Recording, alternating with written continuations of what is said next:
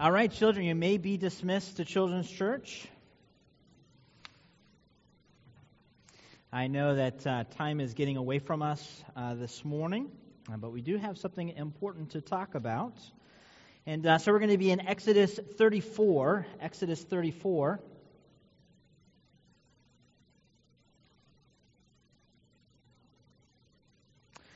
Today we're going to be talking about the personality of God. We're going to continue this uh, a series of messages called The Mighty God We Serve. And uh, originally we looked at the idea that God is eternal, that He is the eternal creator, that He is the uncreated eternal creator.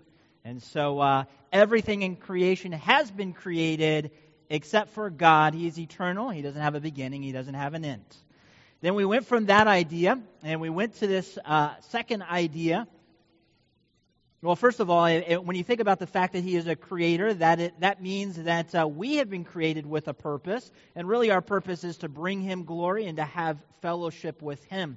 But there, then the, the second idea here is that sometimes people divorce uh, the creator God from his creation, and, and they give this idea that if there is such thing as a creator God, he must be so big and so infinite that there is no way that we could know him. And to be honest, that would be true except for he gave us the Word of God. And so, from the very beginning, from the Genesis account, from the very beginning of creation, he made himself known to his creation. And so, we see that uh, Adam and Eve walked with God, they knew him.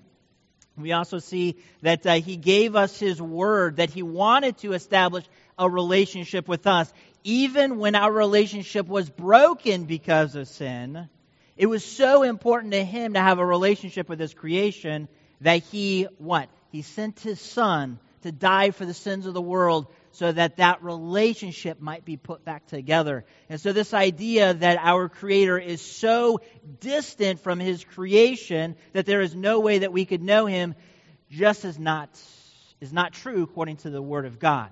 God desired to be known by his creation, so he made himself known.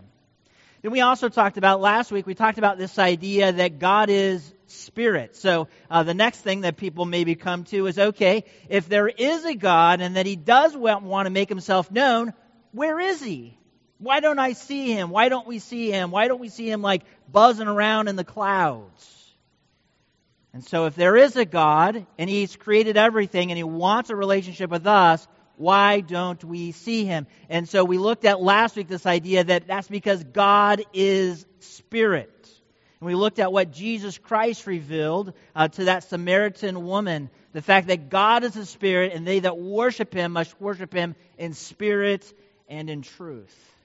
So that was a good study to remind us that yes, God is infinite, that yes, God is everywhere present, so that he could be worshiped everywhere, so that we can pray to him everywhere, that we can worship him everywhere, but that he also takes like he takes interest in us. Matter of fact, uh, last Sunday night we looked at um, Psalm chapter 8. And Psalm chapter 8 is, is a great psalm. It, it talks about the fact of where creation is, is, or man is put right in the middle of creation. And uh, in Psalm chapter 8, it, it gave this idea, and um, and I shouldn't even go down that trail because we're already late on time. But uh, I'll, I'll, sum it up really quickly. It, the, the, idea that God is above all creation, and when you look at all creation, man is so small in compared to what God has created.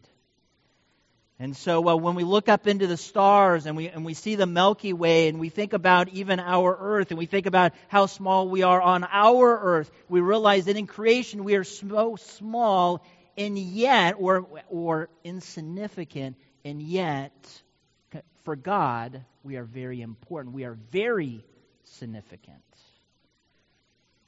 And so God is, yes, creator. Yes, God is spirit, and we are of the material world. One of the reasons why we can't see God is because he resides in the unseen world, although he has made himself known. Now, this is the next thing that sometimes people get wrong. So, so they begin to think to themselves, well, if God is a spirit and he is everywhere, that must mean that He is in everything. And so the trees outside, He's in that, and in the buildings here, He's in that, and, and in our Bibles, He's in that, and, and in our hair, He's in that. And, and so they, they, they take this leap and they say, God is in all, and all is in God. God is in everything, and everything is in God.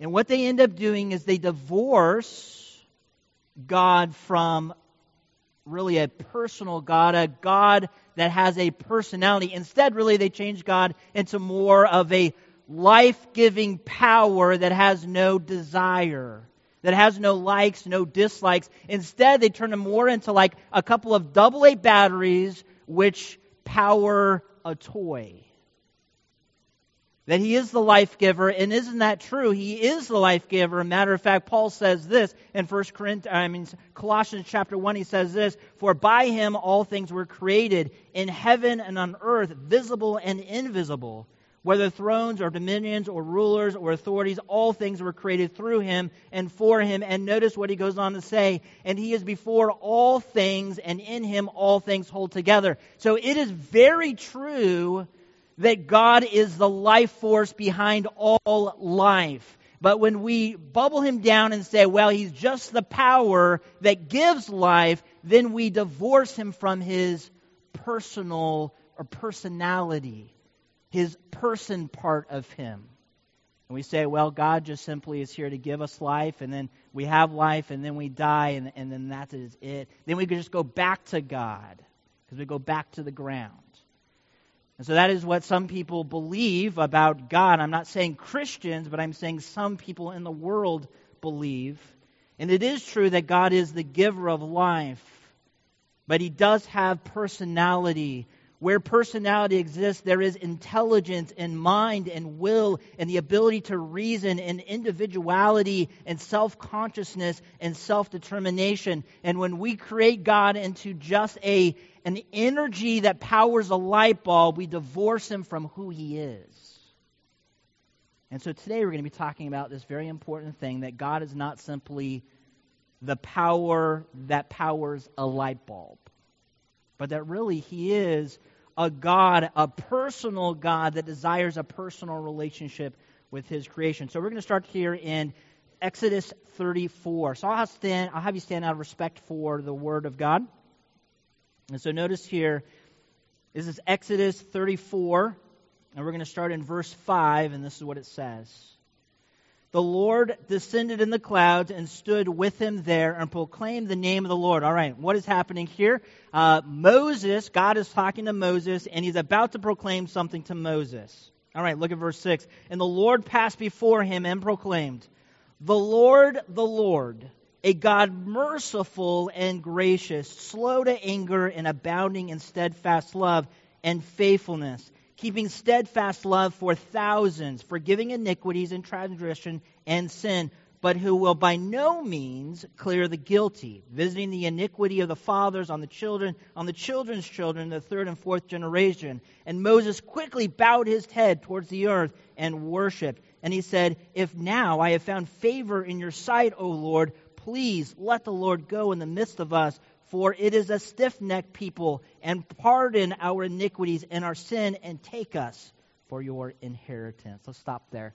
We'll ask the Lord's blessing upon our time. Lord, as we as we talk about this uh, very important subject, which is you, you do have a personality, that there are things about you that you like, and there are things about you that, that you don't like, and, and they, they connect to who you are as a person and that you are not simply the life force, although you are a life force, that all things are created through you and sustained through you.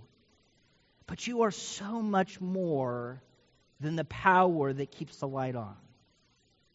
That you are the creator and sustainer and ruler. That you are an intelligent God that has a will, that has consciousness, that has individuality and so, Lord, may we never think of you as just a, an energy that powers the world, but may we see the importance of Christianity, the importance of why we've been created, which is to have a relationship with our Creator. And so, Lord, help us to bring glory to you. Help us to have fellowship with you. In Jesus' name, amen. All right, you may be seated. Someone once said true religion can be defined as communication between two people, God and man. And Christianity is not a list of do's and don'ts.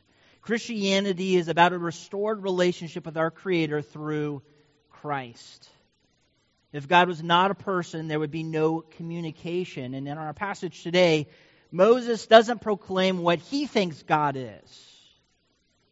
Instead, really, it is the Lord that proclaims to Moses who he is. And so God reveals himself to Moses. What I have here is I have a picture of, of the mos- mosquito fire. And uh, this, I, I, don't think is fully contained yet. I, th- I, think that it's probably almost contained, um, is what I, what I read last night. But uh, 70, it claimed 76,775 acres.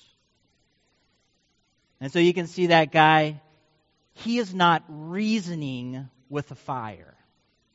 All right? A fire is powerful. A forest fire is powerful, but a forest fire cannot be reasoned with.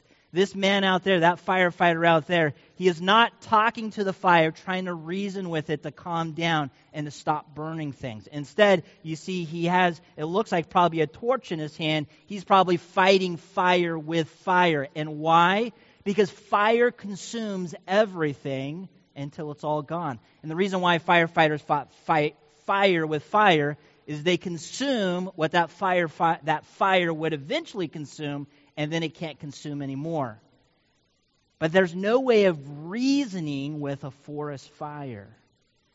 But God is not a powerful God in which he just consumes and is unable to be reasoned with. Instead, God has a personality, God has a desire, God has a will.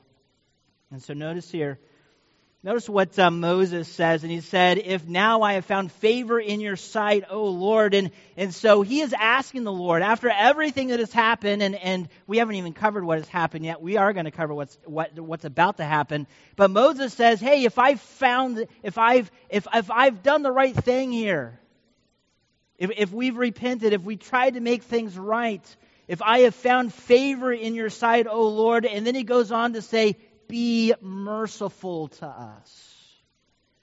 He's a God that can be reasoned with, a God that can be prayed to, a God who is merciful and loving and slow to anger. And so there's a lot of things in the world today that do not have personality, they cannot be reasoned with, but God can. And so, really, to think about this idea of a relationship, it is impossible to find favor with something that has no intelligence, mind, will, or reason. Personality is key to communication in a relationship. And say, so we could go out and, and we could go talk to a tree, and a tree is a living thing, right? It, it, needs water and it needs sun, and, and without water, it dies. It's a living thing. But we could go out and we could talk to tree all we want. And, and maybe some of you guys that grow your own fruit, maybe you're out there in the springtime saying, please produce some good fruit this year. But you know, that tree is not communicating with you, it's not showing any love back to you. Maybe it provides and maybe it is living, but it has no personality, it has no will. And so, really, to have a relationship, you have to have something that has a personality, something that has intelligence and a mind. And God is those things, but even more. And so, it's just a practical idea to be able to have a relationship with something that has to be able to think for itself. It has to be able to reason, it has to have intelligence. But outside of that, let's go ahead and go back to the Word of God and find what we find today. And the very first thing that we look at, the first truth, is the fact that mankind didn't name God, but God named himself. So mankind did not, we did not uh, decide in our hearts, you know what? I think the world would be much better if we had this thing called religion, if, and if maybe we had these Ten Commandments, and, and maybe if we thought to ourselves that maybe God is going to keep people accountable, and maybe the world would be a better place. So let's create this idea of God and make the world a better place. that is not what happened. Instead, God revealed himself to us. And so notice here, this is in Exodus chapter 3. And uh, this is again Moses talking. And then Moses said to God, If I come to the people of Israel and I say to them, The people, of, uh, I'm sorry, the God of your fathers has sent me to you, and they ask to me, What is your name? What shall I say to them? And so, in context here, this is prior to, to him going and freeing uh, uh the, uh, Israel from Egypt. He's saying, you know what? I'm not really sure if I go to Pharaoh and I go to your people, like, I don't even know who you are, God. What do I say? And God reveals to Moses his covenant name. And he says this And God said to Moses, I am who I am. And he said, Say to the people of Israel, I am has sent me to you. So Moses did not name God. Moses did not say, God, I, I think you need a name. Why don't we call you like, uh, uh, I don't know, uh, let's, let's name you like, like, like calf or something. Because we're going to look at that a little bit later because that's what Israel does. They build a golden calf. But you know, Moses did not name God, and God named himself. And, and even within this name, it is so important. There is a wonderful importance in the name that God gave. The central idea is one of excellence and personality. And this is what it signifies I am, I was, I shall be. I am, I was, I shall be. Here's the first time we see the, the name Yahweh given. And here, what we see in the Hebrew is this is the first person form of the name Yahweh or Jehovah. So God's covenant name points to his self existence and eternal state. He says, I am, I'm present, I was. Before there was anything, it was me, and I shall be forever and ever and ever, for I am. That's what God revealed to Moses. Moses didn't name God, God named himself. And so only a God with individuality and self consciousness could name himself. Rocks don't name themselves. Trees don't name themselves. Fruit don't name themselves. Animals at creation did not name themselves. Adam named the animals, but Adam never named God. Why? Because God already had a name. So Adam did not name God. Matter of fact, God goes on that name Adam and Eve, but Adam and Eve don't name God because he was already. And so here, only a God with individuality and self consciousness could name himself. So this points to the fact that he is not a force. He is not a power that simply is the giver of life, such as maybe like Mother Nature. He is not that. Instead, he is a person with personality. He has likes and dislikes. The next thing that we see is Yahweh or Jehovah is the true God. And in Scripture, you see this, this parallel. This parallel between idols and the God of Israel. And every time these two things are paralleled, uh, you see that God is the real and true and living God, and those other things are, are just, just nothing. Matter of fact, here, here's an illustration. This comes from Jeremiah. Notice what Jeremiah says about the idols. It's a, it's a great illustration here. He says this in Jeremiah 10:5. Their idols are like scarecrows in a cucumber field. They cannot speak they have to be carried, for they cannot walk. Do not be afraid of them, for they cannot do evil, neither is it in them to do good. So Jeremiah says, hey, these idols, they're just like scarecrows. Don't be afraid of them. But then he goes on to say this about the God of Israel. And this is in verse 10 For the Lord is the true God, He is the living God and the everlasting King. At his wrath, the earth quakes, and the nations cannot endure his indignation. So, so here Jeremiah says, hey, you know what? I know there's a lot of idols out there. Don't be afraid of those. Those have no power. Instead, be afraid of God. God is the one with power, for he is what? the living God. Let me give you another illustration. This is in Psalm. This is uh, Psalm 115. Their idols are silver and gold, the work of human hands. They have mouths, but they cannot speak, eyes, but uh, they do not see. They have ears, but they do not hear, noses, but they do not smell. They have hands, but they do not feel, feet, but do not walk, and they do not make a sound in their throat. And so, again, when we parallel the gods of other nations, the Word of God says they are not to be compared. These idols don't have any life, no personality, no power to accomplish anything. But the God of Israel does. Look at what Habakkuk here says. This is Habakkuk chapter 2, verse 18. What profit is an idol when its maker has shaped it? A metal image, a teacher of lies for its maker trusts in his own creation. And this is the truth. If we created God, then we are, we are putting our trust in our own creation. But we did not create God. Instead, God created us. For its maker trusts in his own creation when he makes, uh, when he makes speechless idols. Woe to him who tell, says to a wooden thing, Awake, and to a silent stone, Arise. Can this teach? Behold, it is overlaid with gold and silver. And notice what, what he says here there is no breath at all in it. He says it has no life. It has no power. It has no personality. It has no intelligence. It has no way to accomplish its will, for it is not alive. It is dead. It is simply an idol made by human hands. Paul puts it this way this is in 1 Thessalonians 1 9. For they themselves report how you turn to God from idols to serve the living and true God.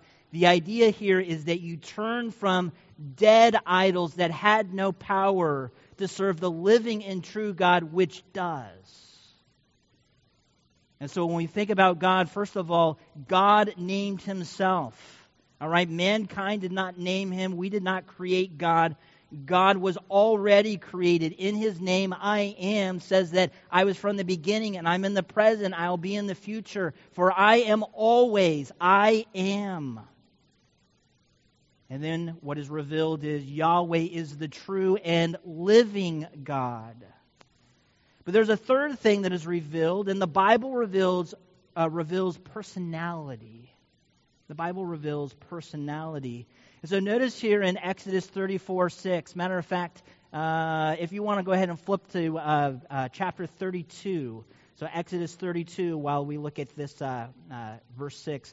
The Lord passed before him and proclaimed, The Lord, the Lord, a God merciful and gracious, slow to anger and abounding in steadfast love and faithfulness. Now, why? Why did God proclaim those things to Moses? Why did God proclaim those things to Moses? Well, it's because of what happened prior to what Jesus or what God just revealed about himself. And so we we go back to verse or chapter 32 to kind of find out what what exactly is happening here. And so what we have here is is um, uh, the people of Israel. Moses has gone up in, into the mountains to talk with the Lord, and he's been gone for a while now. And the people begin to think to themselves, okay, we've been brought out of Egypt, and what has happened to this man named Moses? Maybe he's dead somewhere, and if he's dead somewhere, we need a God to serve. And so they go to Aaron and they say, Aaron, we want to build some idols, some gods, so that we can serve those. And, and Aaron says, okay, sure, yeah, go ahead and give me your gold, your gold earrings, and, and your gold rings. We're going to melt those down. And Aaron builds a golden calf.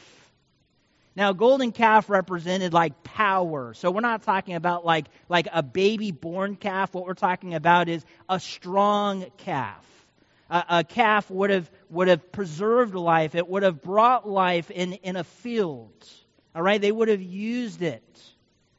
And so when they built that, that golden calf, they, they were in a way trying to make a good God for themselves. Not a little God, but a, a strong God for themselves. And so here in, in 8, we see what the Lord says. In verse 8, it says this They have turned aside quickly out of the way I commanded them.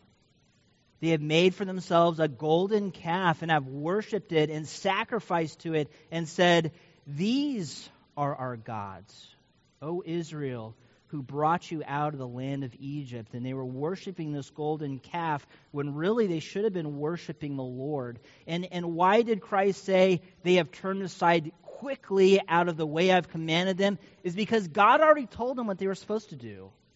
They were disobeying. And, and Aaron let them disobey the Lord in, in doing this. And so we find out in as as the Lord reveals the, the Ten Commandments, he speaks to all the people, and, and this is found in Exodus twenty, and, and the Lord says this, You shall have no other gods before me. And here they are, they're worshiping gods. And, and then the Lord goes on to say this You shall not make for yourself a carved image or any likeness of anything that is in heaven above or that is in earth below for the, or that is in the water under the earth. And we looked at this idea last week that, that Israel was, was told, you are not to make any idols that represent the God of Israel, because the God of Israel cannot be worshiped. There is nothing in this world that is comparable to the glory of God. Therefore, you cannot make an idol in this world and compare it to God. And so Israel was told that, and yet here they go. They go and they build this golden calf. They begin to worship other gods, and they really build a golden calf to worship the Lord. And so going back to uh, chapter 32 and verse 1, and then the people saw Moses delaying. They came down from the mountain. The people gathered themselves to Aaron and said to him, Up, make us gods who shall go before us. As for Moses, uh, for Moses, this man who brought us out of the land of Egypt, we do not know where he is, what has become of him. The idea is he could be dead.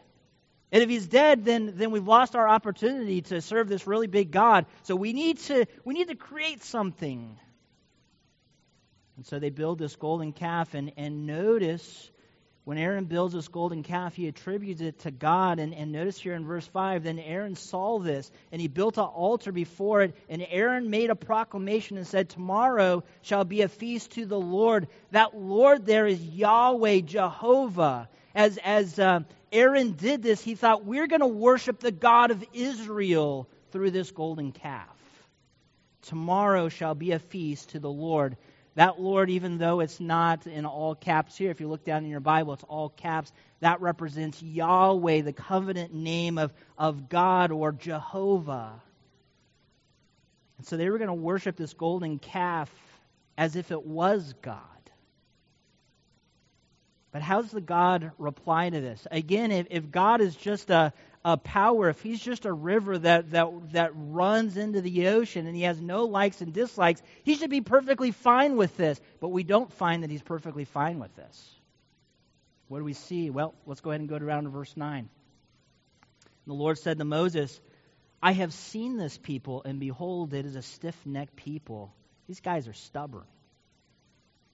Now, therefore, let me alone that my wrath may burn hot against them, and I may consume them in order that I may make a great nation of you. Now, this is not the exact words that God uses, but this is the idea. This is my words.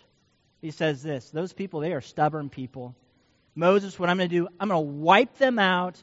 We're going to create a better nation, and we're going to start with you. And why? Because they were worshiping the golden calf, which God told them not to do. Does God have likes and dislikes? He does. God said, Don't do this. They did that. And because they sinned against God, that did not bring honor to God, and that did not glorify the God of Israel. And so this is why God reacts the way he does, is because this is not honoring to the God that just brought them out of Israel, or, or brought them out of Egypt. The God of Israel should be worshipped alone, for he is the only God. And so we see Moses come to the aid and he begins to plead for Israel. And, and Moses says this Turn from your burning anger and relent from this disaster against your people. So Moses really goes to the aid and uh, to the aid of the people, and, and this is what Moses' request is. when, when he says, Turn from your burning anger and relent from this disaster, this is what Moses is asking God, be merciful. Be merciful with your people. And we see what God does in verse 14. And the Lord relented from the disaster that he had spoken of bringing on his people. Again, that word relent is the idea of grace and mercy. That, that God, as he looked out and he said, This is very wrong. I'm going to wipe them out. I'm going to start over again. And, and Moses comes and he, he pleads with God. He says, Give them mercy. And God gives them grace and mercy. It's the same grace and mercy that we get because we don't deserve salvation either. We are wretched sinners. Matter of fact, the Bible calls us unrighteous and ungodly. And yet Christ died in our place nonetheless. And so here we have a God who has likes and dislikes. He said, You know what? You are not allowed to do this. And they went ahead and they did that. And Moses pleaded with the Lord, and the Lord had mercy. And, and when I say he had mercy, this is what's recorded for us in Deuteronomy 9:20. It says this, and the Lord was so angry with Aaron that he was ready to destroy him. He was so angry with Aaron for what he had done. Again, uh, what did the people do? They came to Aaron and they said, Aaron, what we want you to do is we want you to, to build for us some gold, some, some idols. We want, we need to worship something. And so he said, okay, well, let's gather up all the gold and, and let's build this calf. And that's what he does. And the Bible says here in Deuteronomy, and the Lord was so angry with Aaron that he was ready to destroy him. Why? Because God did not receive the glory and the worshiping of the golden calf. God deserved all of the glory and all of the honor for bringing them out of Israel or bringing them out of Egypt. But Israel did not give him that glory that was due him. Instead, they ran to other gods and they worshiped other gods.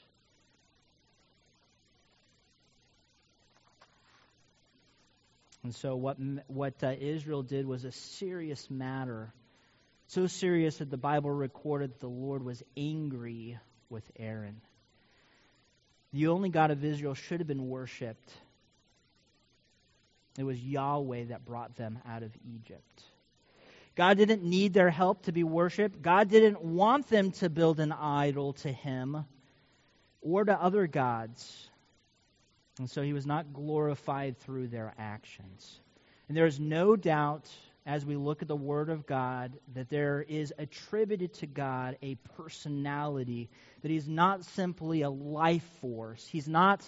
Uh, he's not this life force that just powers everything and then he has no likes and dislikes. Instead, he is a personal God that desires a relationship. He has personality.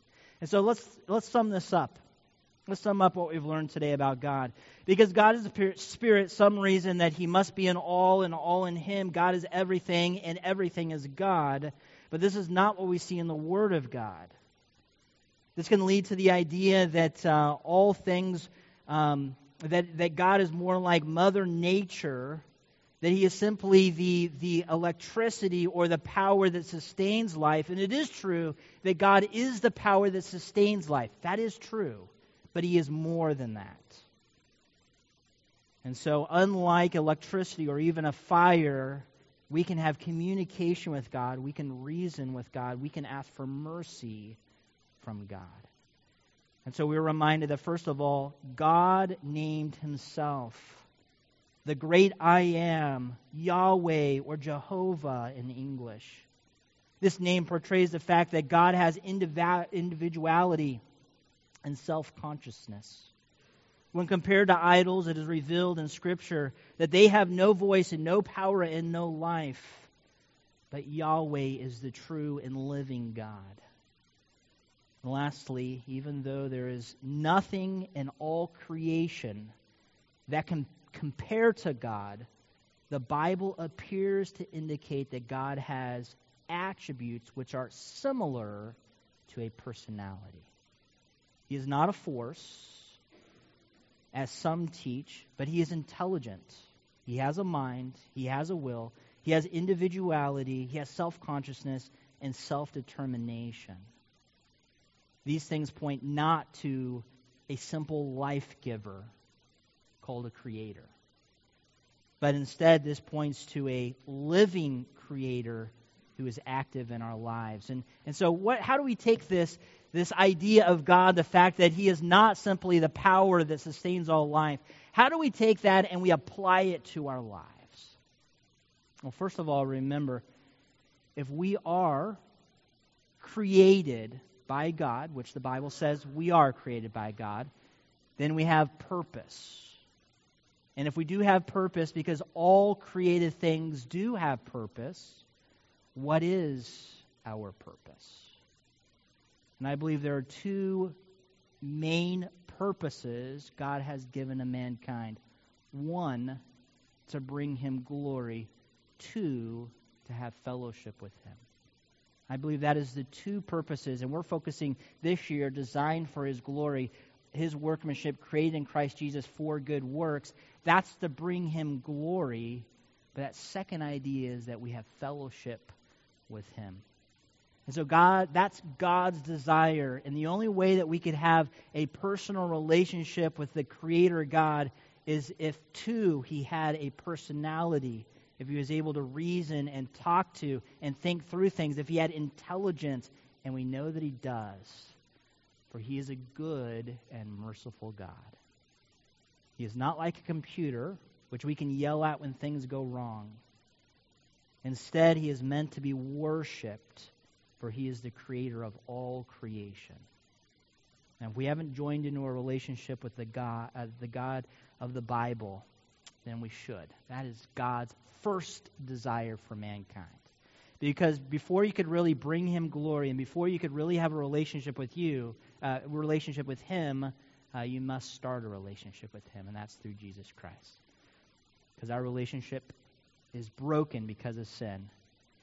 But when we've put our faith and trust in Jesus Christ, his death, burial, and resurrection, that relationship is put back together. And that's what God desires for his creation. That we bring him glory and we have fellowship with him. Why? Because he is a personal God.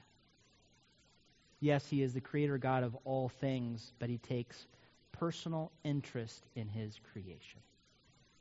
He wants to fellowship with us. Lord, we do thank you for your personality. Lord, you are not just like a bulldozer that just runs over everything that you come in contact with. Instead, you, you are a God who uh, has a will. You, you have a, a purpose behind all that you do, but you are a God that can also be reasoned with because you are a God who is loving and merciful. That, that really, in your justice, we don't deserve redemption. And Israel didn't re- deserve redemption. R- really, they, they deserve to be wiped out for what they did. And yet, you gave mercy and so thank you, Lord, that you are a good and merciful God. But Lord, we don't want to divorce you from the fact that you are holy and just as well.